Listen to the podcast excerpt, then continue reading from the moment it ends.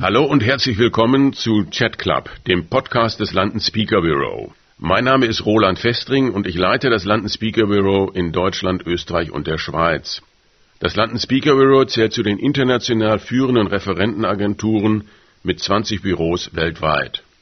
In unserem Podcast möchten wir Ihnen unsere Referenten, Redner, Moderatoren in einem persönlichen Gespräch vorstellen. Weitere Informationen zu den einzelnen Persönlichkeiten finden Sie auf unserer Website zum Beispiel finden Sie dort Rednerprofile oder auch Videos. Wenn Ihnen dieser Podcast gefällt, können Sie ihn auch abonnieren. Das geht zum Beispiel bei Spotify. Weitere Informationen dazu finden Sie auch bei uns auf der Website unter londonspeakerbureau.de slash podcast. Heute begrüße ich Marina Weißband. Hallo Marina. Hi. Marina ist äh, Psychologin und war ehemals das Gesicht der Piratenpartei. Sie ist Expertin für Bildung und genau dazu spricht sie auch. Das liegt ihr sehr am Herzen, Bildung weiter voranzutreiben. Und äh, außerdem spricht sie zu den Themen digitale Gesellschaft ebenso wie digitale Partizipation. Ist Expertin zu Medien, entsprechend äußert sie sich auch dazu. Marina, ich habe mich tatsächlich schon gefragt, weil du ja nun eine Vertreterin der Digital Natives äh, bist, mhm. ganz anders als ich in meiner Generation, so aktiv wie du auf Twitter, auf LinkedIn, Facebook und so weiter, auf den, auf den sozialen Medien bist und bei den vielen Aufgaben, die du sonst noch wahrnimmst, wie organisierst du dich? Ich, ich wünschte, soziale Medien würden irgendeinen relevanten Teil meines Tages einnehmen. Das ist nicht so. Der einzige Dienst, auf dem ich wirklich aktiv bin, ist Twitter. Und das mache ich immer nebenbei, sehr gerne während Zugreisen, von denen ich eine Menge mache. Ähm, aber tatsächlich äh, mache ich sehr, sehr viel anderes Zeug. Ich habe eine kleine Tochter und ich ähm, engagiere mich politisch, das ist bekannt, aber ich habe eben auch einen Vollzeitjob, der ähm, das Schülerbeteiligungsprojekt Aula ist. Ich bin dafür angestellt beim gemeinnützigen Verein Politik Digital e.V. Und wir ähm, arbeiten ganz konkret mit Schulen bundesweit, um ihnen verbindliche Schülerinnenbeteiligung mit Hilfe einer digitalen Plattform zu ermöglichen. Wir sind in diesem Projekt zwei MitarbeiterInnen, seit heute drei. Mhm. Und ähm, im Prinzip alles rund um Aula was nicht meine Kollegin macht, mache ich. Das beginnt also bei der Mittelakquise. Ähm, ich mache Werbung für Aula. Ich leite die Softwareentwicklung. Ich ähm, erstelle die didaktischen Materialien, die Grafiken dazu. Ich mache die Website. Ähm, ich äh, unterrichte dann tatsächlich. Ich schule LehrerInnen und SchülerInnen. Ich halte Vorträge darüber. Äh, ich mache die Buchhaltung. Mhm. Also so das ganze Paket. Ähm, und das ist das, worauf der größte Teil meiner Zeit äh, weggeht. Ah, okay, also das heißt, es ist höchst effizient, äh, weil du bist ja doch sehr, sehr stark auf Twitter wahrgenommen. Das äh, war ja die Frage, wo du sagst, das ist auch hauptsächlich das soziale Medium, mhm wo du dich engagierst. Es hilft mir eher. Also es ist tatsächlich so, dass Twitter für mich eine große Hilfe ist, wenn ich zum Beispiel in eine Talkshow gehe und ähm, ich, ich sage ja nur Talkshows zu, wo ich mich wirklich, wirklich solide fühle, so als, ja, ich kann dazu wirklich was sagen. Aber dennoch geht sowas ja nicht ohne Vorbereitung. Und diese Vorbereitung, die ich sonst in akribischen Stunden von Online-Recherche verbringen müsste, frage ich sehr, sehr gerne meine Follower. So, was, was soll ich mitnehmen? Und das ist besonders dann interessant, wenn es um Themen wie Corona geht, weil da ja lauter Expertinnen sind. Ja, da sind die KrankenpflegerInnen, da sind die LehrerInnen, da sind die Eltern, da sind die BesitzerInnen von Bars, die ganzen betroffenen Gruppen. Das heißt, Twitter ist für mich eher ein Werkzeug, das mir Zeit einspart, anstatt äh, dass ich äh, da Zeit darauf verschwende. Ah, okay, das ist ja schon ein ganz anderer Aspekt, aber Twitter macht manchmal auch ein bisschen Ärger. Den einen oder anderen Shitstorm musstest du ja auch schon überleben. Ja. Äh, was war da so ein ganz besonders übler und wie bist du damit umgegangen? Ähm, ich hatte einmal 2013, nee, 2012, als der Spiegel kolportiert halt, dass, dass ich wieder antrete für die Piratenpartei, äh, für den Vorsitz, weil man mir irgendwie nicht glauben wollte, dass ich das wirklich nicht mehr tun wollte. Und ich, ich äh, habe dazu ein Interview gegeben und dann wurde das Interview aber so wiedergegeben, als würde ich damit total kokettieren und in Wirklichkeit zurückkommen. Und ich habe dann einen Blogartikel darüber geschrieben, so nein. Und dann war das Ganze ein Ding, so äh, Spiegel oder Weißband, wer hat gelogen und es war ganz schrecklich und äh, da konnte ich damit noch nicht umgehen und ich habe mich zurückgezogen und ich bin weggegangen und habe ganz furchtbare Panikanfälle geschoben. Inzwischen ähm, unterscheide ich zwei Arten von Shitstorms. Das eine sind solche, die darauf aus sind, mich zum Schweigen zu bringen. Das heißt, äh, die ganzen rechten Trolle, also sowieso, ne? Ich habe QAnon und die Russentrolle und alles. Ähm, da habe ich schon ewig lange Bloglisten und Stummlisten. Da bekomme ich nur noch wenig mit und die beachte ich auch nicht. Also ich merke, das sind Menschen, die sind politisch total anders drauf als ich und ihr Ziel ist nicht, mich zu korrigieren, sondern ihr Ziel ist, mich zum Schweigen zu bringen. Darauf achte ich nicht. Es gibt Shitstorms, die auf tatsächliche Fehler von mir passieren. Ähm, wenn ich einen Rassismus wiederhole aus Versehen oder mich in einer Situation in einer schwierigen Entscheidung so entscheide, dass es stark kritisiert wird von einer Seite, dann bin ich eher engagiert und dann antworte ich auch wirklich auf jeden, der mir Kritik vorträgt, auch wenn sie wütend passiert, weil das gerade. Also auf jeden jetzt mal, wie, was, wie muss man sich das vorstellen? Weil ich habe sowas noch nicht erlebt, weil ich persönlich mhm. nicht so aktiv bin im Netz.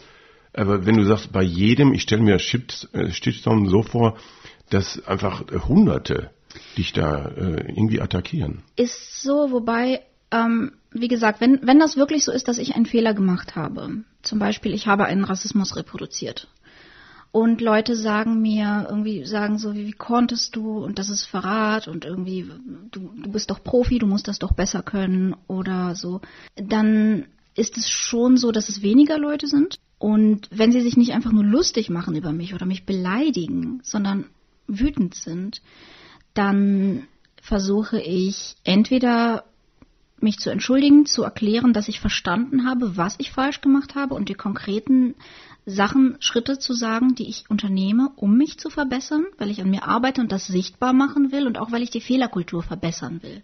Ich möchte nicht, ähm, dass PolitikerInnen total abgehoben sind und es ihnen am Arsch vorbeigeht, wenn sie Fehler machen.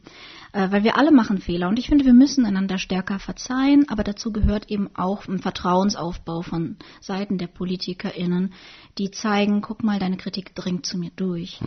Oder ich wenn es eine Entscheidung ist, dann begründe ich sie geduldig, auch wenn sie Menschen widerspricht und wenn sie denken, das ist die falsche Entscheidung.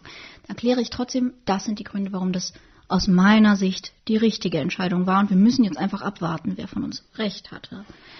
Äh, das sind also die zwei Arten, wie ich damit umgehe, ähm, aber dieses zerstörerische, das muss man ausblenden, weil wenn mir jemand schon begegnet mit, du bist hässlich, dann ist das keine Diskussionsgrundlage. Mhm. Darauf gehe ich auch nicht ein, natürlich.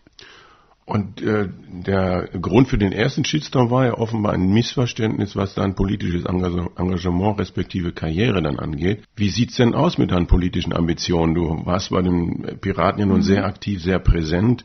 Also sicherlich auch als eins der top-politischen ja, Talente in Deutschland eingeschätzt, ohne Frage. Also rhetorisch äh, sehr gewitzt, sehr guter Ausdruck in Talkshows, sehr cool rüberkommend. Das heißt, wie steht's mit deiner mit deinen äh, Ambitionen, was eine politische Karriere angeht? Ähm, ich, ich schließe das absolut nicht aus. Das Ding ist nur, im Moment ist meine Tochter drei, das ist das eine.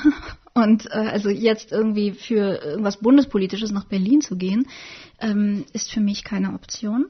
Und das andere ist, ich habe dieses Schulprojekt. Und ich glaube wirklich, dass es ein sehr wichtiges Projekt ist. Ich glaube, es trifft genau den Kern dessen, was in dieser Zeit gebraucht wird.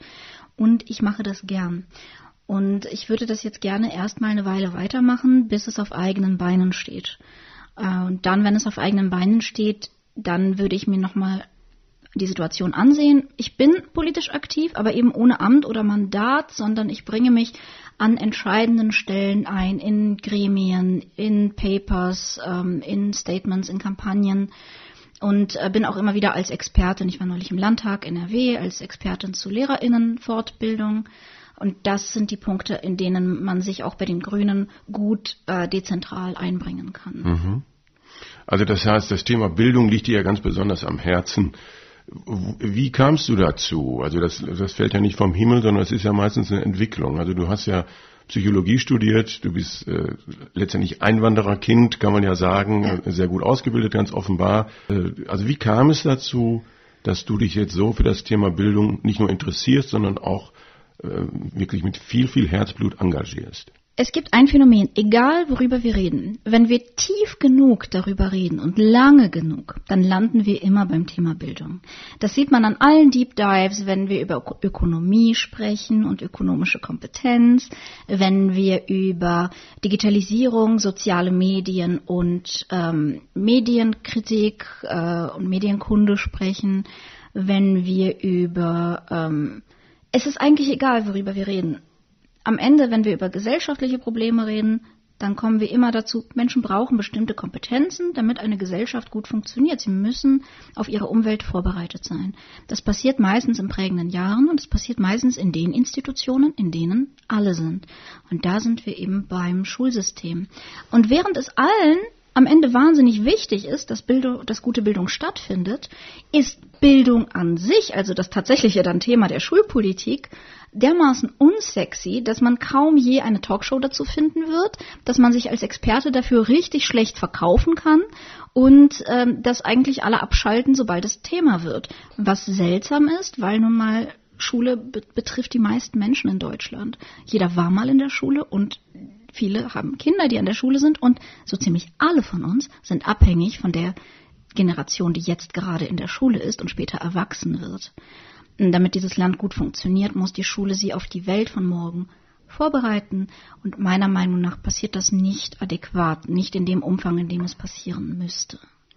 Und wie frustrierend ist es dann in dem Zusammenhang, wenn man sagt, also jeder sagt mir ja auch ins Gesicht und jeder versteht das ja auch, das Thema Bildung ist so wahnsinnig wichtig. Mhm. Man kann aber keine Wahlen damit gewinnen, weil die Auswirkungen der Bildung wahrscheinlich immer erst in zwei oder drei Legislaturperioden zu spüren sind. Und du engagierst dich jetzt so stark, letztendlich möglicherweise auch hoffentlich wieder mhm. Äh, politisch. Wie kann man da sozusagen mit wenig Frustration rauskommen?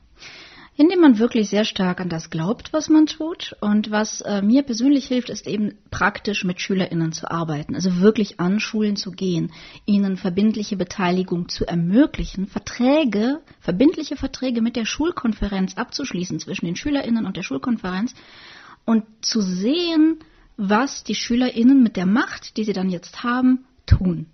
Äh, und diese ganz, ganz praktische Arbeit ist natürlich ein sehr großer Motivator. Und ich mag es, diese Brücke zu schlagen zwischen der praktischen Arbeit, die ich mache, den Beobachtungen, die ich jeden Tag mache, und der theoretischen ähm, politischen, aber auch philosophischen Bühne, ja, wenn ich irgendwo sitze und darüber rede, was macht das 21. Jahrhundert mit Menschen, wie wird sich Digitalisierung auf die Ökonomie der Zukunft auswirken, auf die Politik der Zukunft auswirken, dann sehe ich das alles im Kleinen. Wenn ich einen Schüler vor mir sitzen habe, der sagt, oh, warum soll ich denn jetzt auch noch so ein Beteiligungs Scheiß machen, die Lehrer machen doch eh, was sie wollen.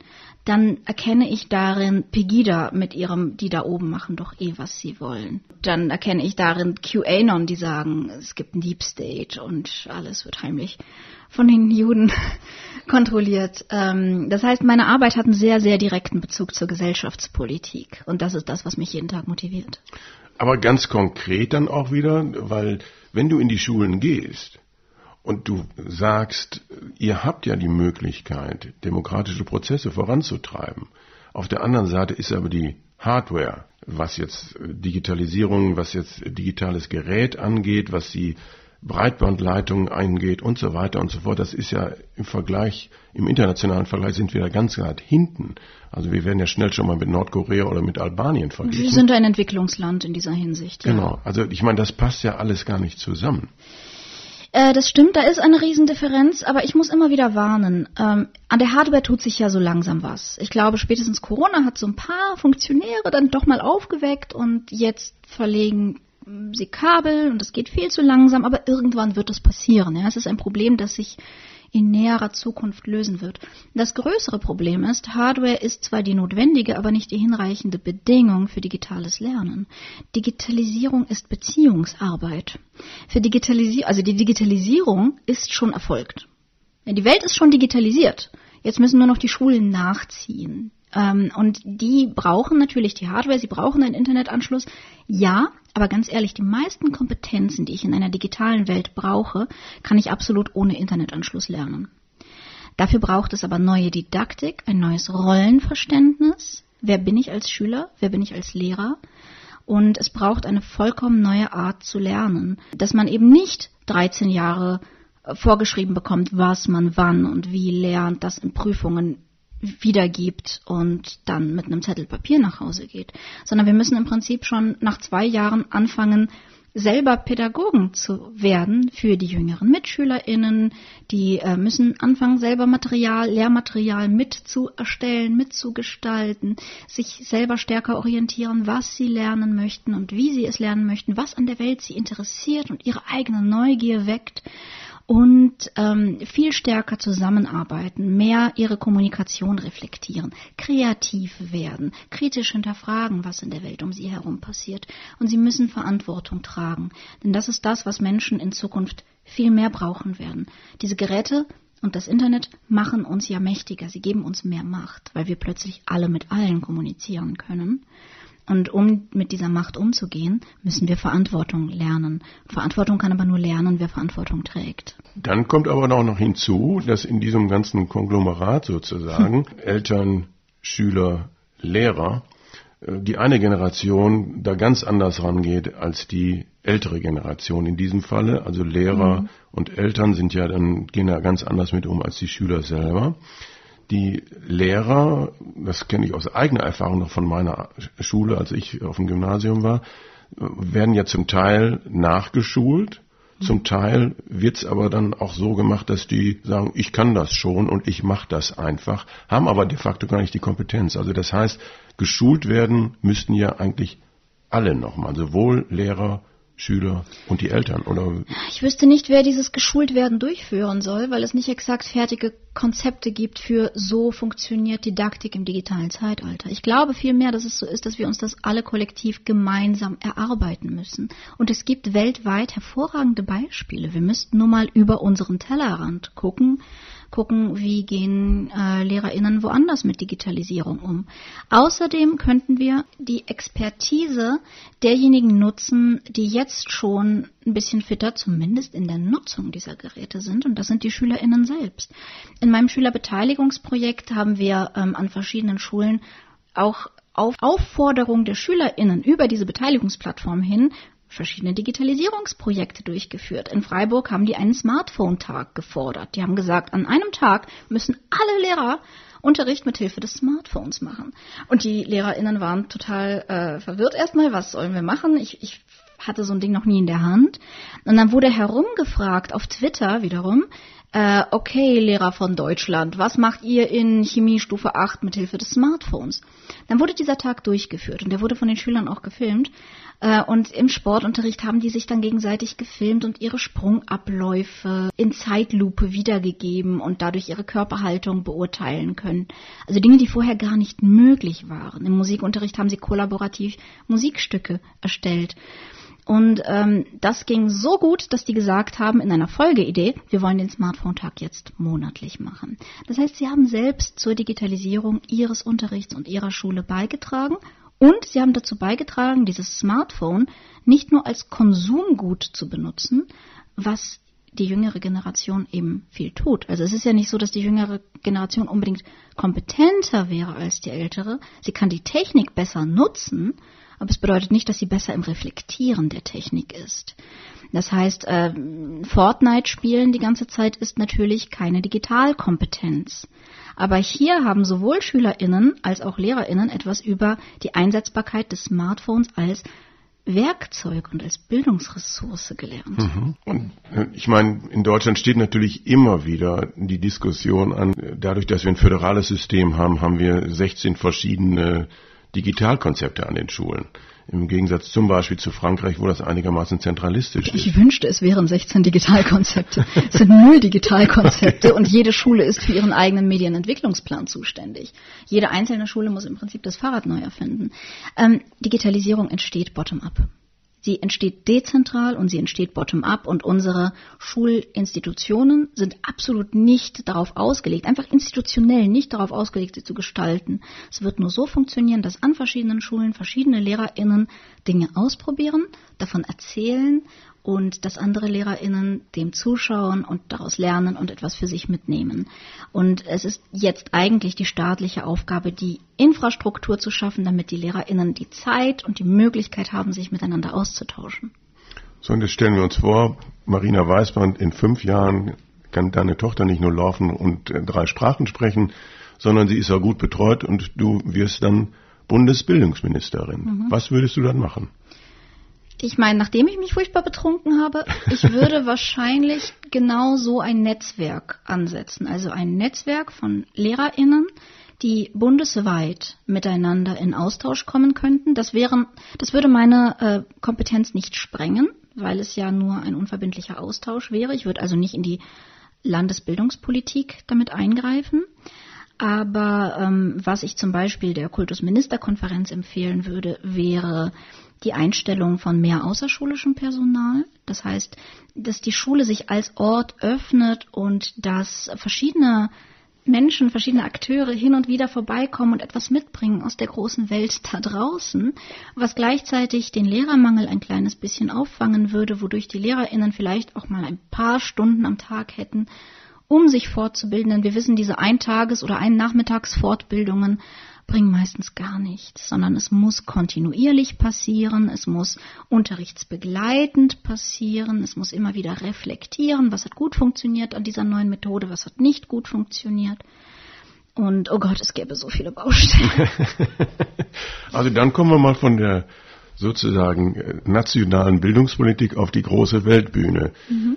Äh, du hast äh, vor einiger Zeit, das liegt schon einige Zeit zurück, kurz nachdem Donald Trump gewählt wurde, hast du sehr plakativ die Methoden der USA mit der, mit den Methoden der Sowjetunion verglichen, insbesondere was das Thema Lügen angeht.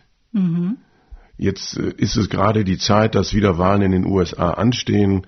Wie hat sich das bestätigt oder revidierst du das in irgendeiner Form oder was waren möglicherweise sogar Auswirkungen, die du noch nicht mal vorhergesehen hast? Also es waren jetzt drei Fragen in einer. Cool. Ähm, es hat sich absolut bestätigt und ich, ich möchte das noch einmal viel mehr betonen. Das, was ich damals verglichen habe, kam mir sofort, als Trump angetreten ist, schneidend bekannt vor, weil ich aus der Sowjetunion komme und weil ich mich mit deren Propagandageschichte auskenne. Ähm, das ist das Lügen über das Offensichtliche. Also Trump hat gelogen über Dinge, die extrem einfach durch eigene Augen nachzuvollziehen waren, wie die Größe der Menge bei seiner Amtseinführung.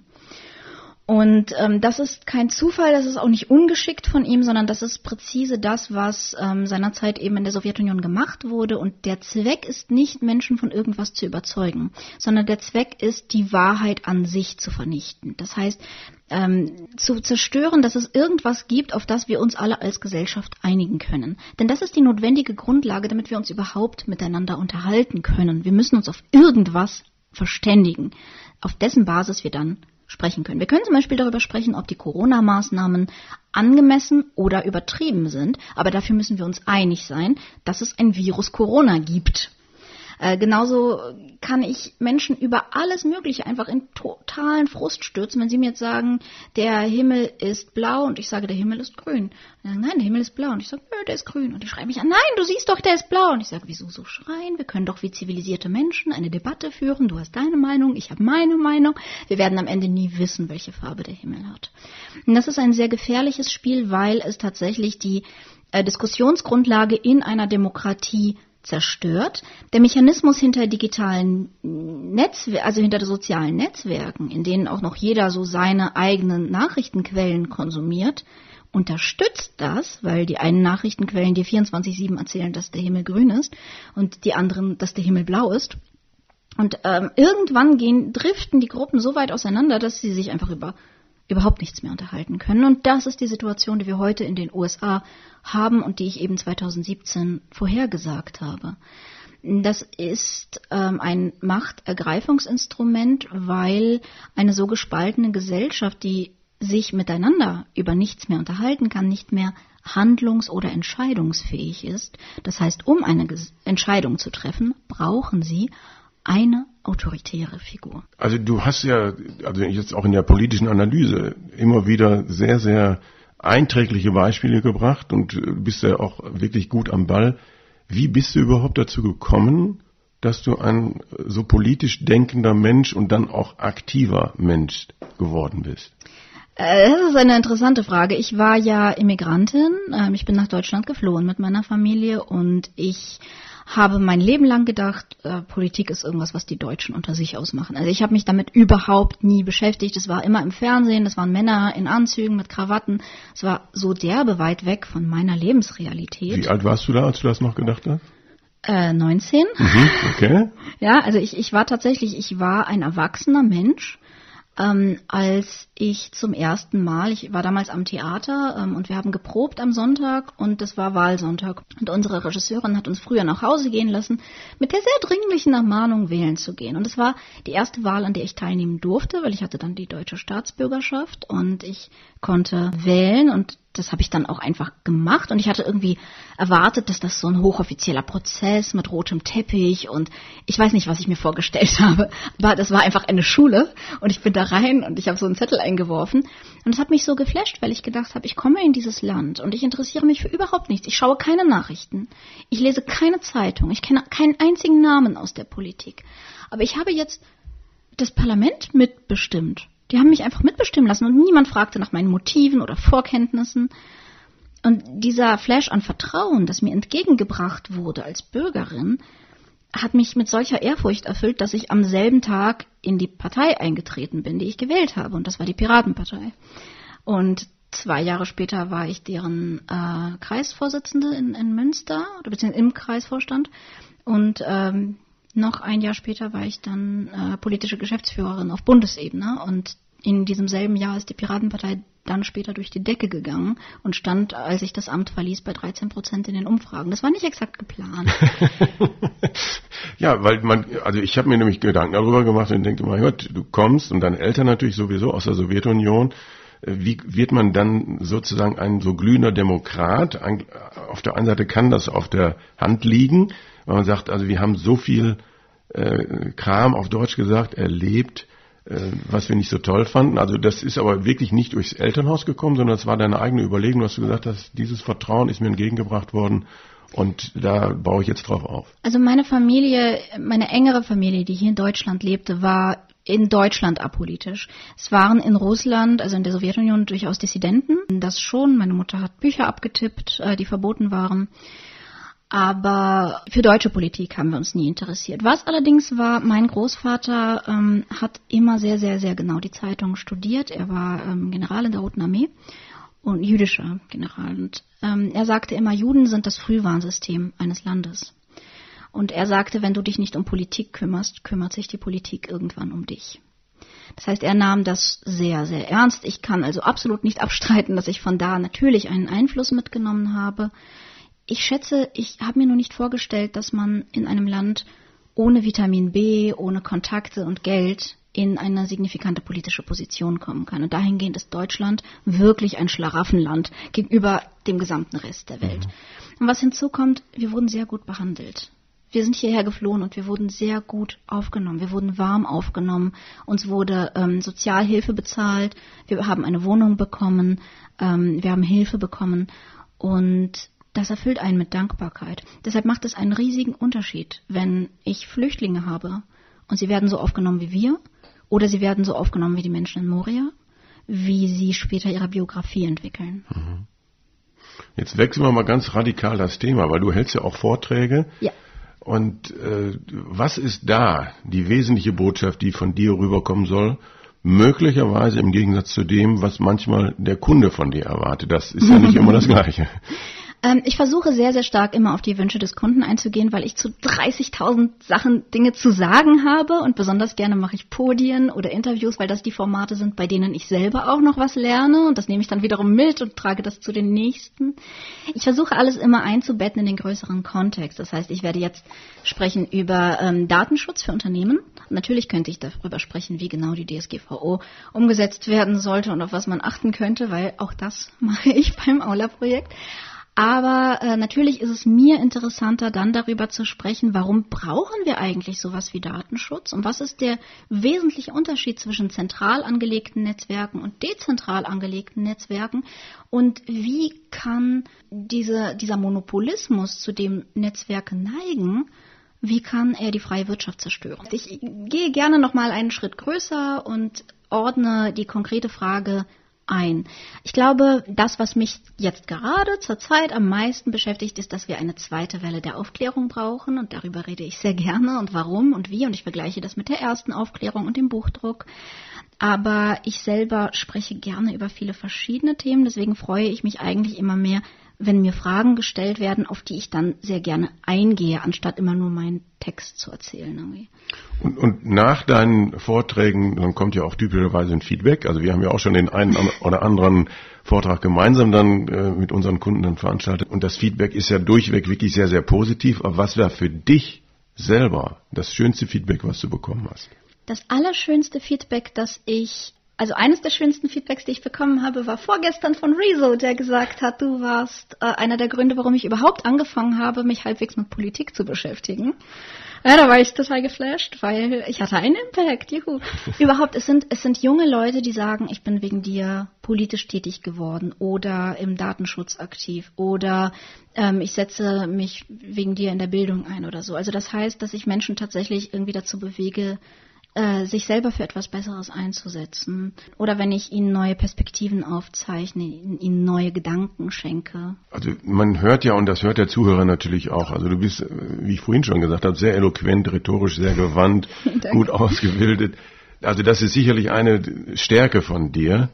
Äh, wie würdest du selber deine, dich selber beschreiben? Was ist deine größte Stärke, die du mitbringst? Also jetzt gerade persönlich völlig unabhängig vom, von Vorträgen. Äh, ich lerne wahnsinnig gerne. Das ich glaube, das ist meine größte Stärke. Ich, ich lerne sehr, sehr gerne Dinge und ich verknüpfe sie in meinem Kopf zu unendlich komplexen Wissen und dann mag ich es, ähm, diesen Prozess, sie wieder zu vereinfachen und wiederzugeben. Das ist also dieses Verdauen von Komplexität äh, ist etwas, das ich sehr, sehr gerne mache und ich glaube, das ist meine größte Stärke. Ich kann einordnen und sortieren und Informationen gliedern. So. Mhm. Und du bist ja dann letztendlich auch diese Fähigkeit, die, die kann man ja im Fernsehen auf der Bühne quasi verfolgen. Gibt es denn auch sowas wie eine Fähigkeit, von der gar keiner was weiß, sozusagen eine, die in dir schlummert, von der du zwar weißt, aber die anderen Leuten noch gar nicht so bewusst ist? Ich übersetze auch russische Lyrik und nähe historische Kostüme und niemand fragt mich hier danach. und sozusagen auch noch aus dem, aus dem Pool der Privatheiten. Auf welchen Luxus möchtest du auf keinen Fall verzichten? Zeit. Also ich glaube, der, der aller, allergrößte Luxus, über den, davon habe ich sehr, sehr wenig. Das ist, das ist Zeit, die ich mir frei einteilen kann. Das ist Zeit, die ich mit meiner Tochter im Moment verbringe das hat für mich einen sehr, sehr viel wichtigeren Stellenwert eingenommen, seit ich eben diese junge Familie habe. Mhm. Und was hast du, das ist auch, finde ich, auch immer ganz äh, peppig, was hast du in dem letzten Jahr, im, innerhalb der letzten zwölf Monate zum allerersten Mal gemacht? Oh, so vieles. Ich habe, ich habe aus einer Pistole geschossen. Ich habe, ähm, ich habe ein Korsett genäht. Was du aber immer wieder machst, womit dich ja regelmäßig beschäftigt, ist Kunst. Ja. So wie ich das verstanden habe. Und äh, also du bist bildende Künstlerin sowohl was jetzt Schreiben, in, also Lyrik angeht, als auch äh, darstellende Künstlerin in Malerei. Mhm, ich zeichne vor allen Dingen. Mhm. Ja. Äh, seit wann machst du das denn? Seit ich drei bin. ich, also ich, ich, ich kann das nicht benennen. Ich habe angefangen zu zeichnen, als ich drei war und seitdem mache ich das praktisch durchgehend. Und du würdest dich auch nebenbei sozusagen als, als, als Künstlerin bezeichnen? Ähm, ja, weil, weil sich das durchzieht, einen riesigen Teil meiner Zeit annimmt. Ich hatte ein paar Auftragsarbeiten, ich hatte ein paar Ausstellungen. Ich bin keine professionelle Künstlerin. Äh, ich will das auch nie zu meinem Beruf machen, aber ich illustriere gerne Bücher und ähm, habe auch einige Bücher verlegen können, die, die ich illustriert habe. Ähm, das ist eine, ein, ein drittes, viertes, fünftes Standbein, wenn mhm. man so will. So, und dann zum Abschluss nochmal ganz kurz. Äh, das, ich weiß, es ist ein super, super komplexes Thema, aber dennoch dein Heimatland oder Geburtsland, äh, was auch immer du jetzt als Heimat bezeichnest, aber dein Geburtsland Ukraine ist natürlich in einem nicht so tollen Zustand. Das äh, hat, ist hin und her gerissen zwischen Europa und Russland. Russland interveniert. es gibt immer noch den Krieg im Osten der Ukraine. Wie ist deine Aussicht, wie sie, welche Perspektive würdest du beschreiben für die Ukraine? Es ist sehr schade, dass ich keine klare Perspektive beschreiben kann, weil die Ukraine diese klare Perspektive nicht hat. Ähm, ich hatte sehr darauf gesetzt. Ich, hab, ich war 2013 und 2014 auf dem Maidan. Ich habe davon berichtet auf Deutsch. Leider kam, trat etwas ein, was ich befürchtet hatte, nämlich das Vakuum nach der Revolution da die Ukraine in vielen Bereichen so auf den Kern korrupt ist und es absolut unmöglich ist, in diesem Land Politik zu machen, wenn man nicht Geldmengen hat, die man nur durch Verbrechen bekommen kann, ist es sehr, sehr schwer, sinnvolle Reformen zu betreiben. Meiner Meinung nach hatte Poroschenko einige sinnvolle Reformen angestoßen, die sein Nachfolger jetzt wieder gekippt hat. Es ist eine sehr, sehr komplexe Lage und ähm, der Großteil der Ukraine will in den Westen und möchte westliche Werte und kommt ja auch von daher. Man merkt das ja auch, diese Kosakenkultur, die da so aufgeblüht ist 2013. Aber Putin hält seinen Daumen auf dem Osten und das macht er sehr effektiv. Äh, und dass Deutschland mit der rechten Hand Wirtschaftssanktionen verhängt und mit der linken Hand dann eine Pipeline baut und russische Geschäftsbeziehungen ausbaut, ist eine sehr schwierige Situation für dieses Land. Ich weiß nicht mehr, was ich raten kann. Das mhm. Einzige, wozu ich dann wiederum greife, ist, es braucht die nächste Generation. Die Kinder, die heute in der Schule sind, die vielleicht in Projekten, ich habe an einem Projekt mitgearbeitet, wo ukrainische Kinder und deutsche Kinder zusammen per Skype Englisch lernen ja, dass da so ein Werteaustausch stattfindet, dass die sehen, was auch möglich ist, welche Form von Politik ohne Korruption möglich ist, wie Staatsorgane, die, die sich gegenseitig kontrollieren, aufgebaut sind und dass sie das nach und nach in ihr Land tragen. Und dafür braucht es aber gute Bildung und leider gibt es einen großen Braindrain aus der Ukraine raus. Mhm. Das heißt, ja, egal wie lange ich mich über ein Thema unterhalte, ich komme immer wieder zur Bildung zurück.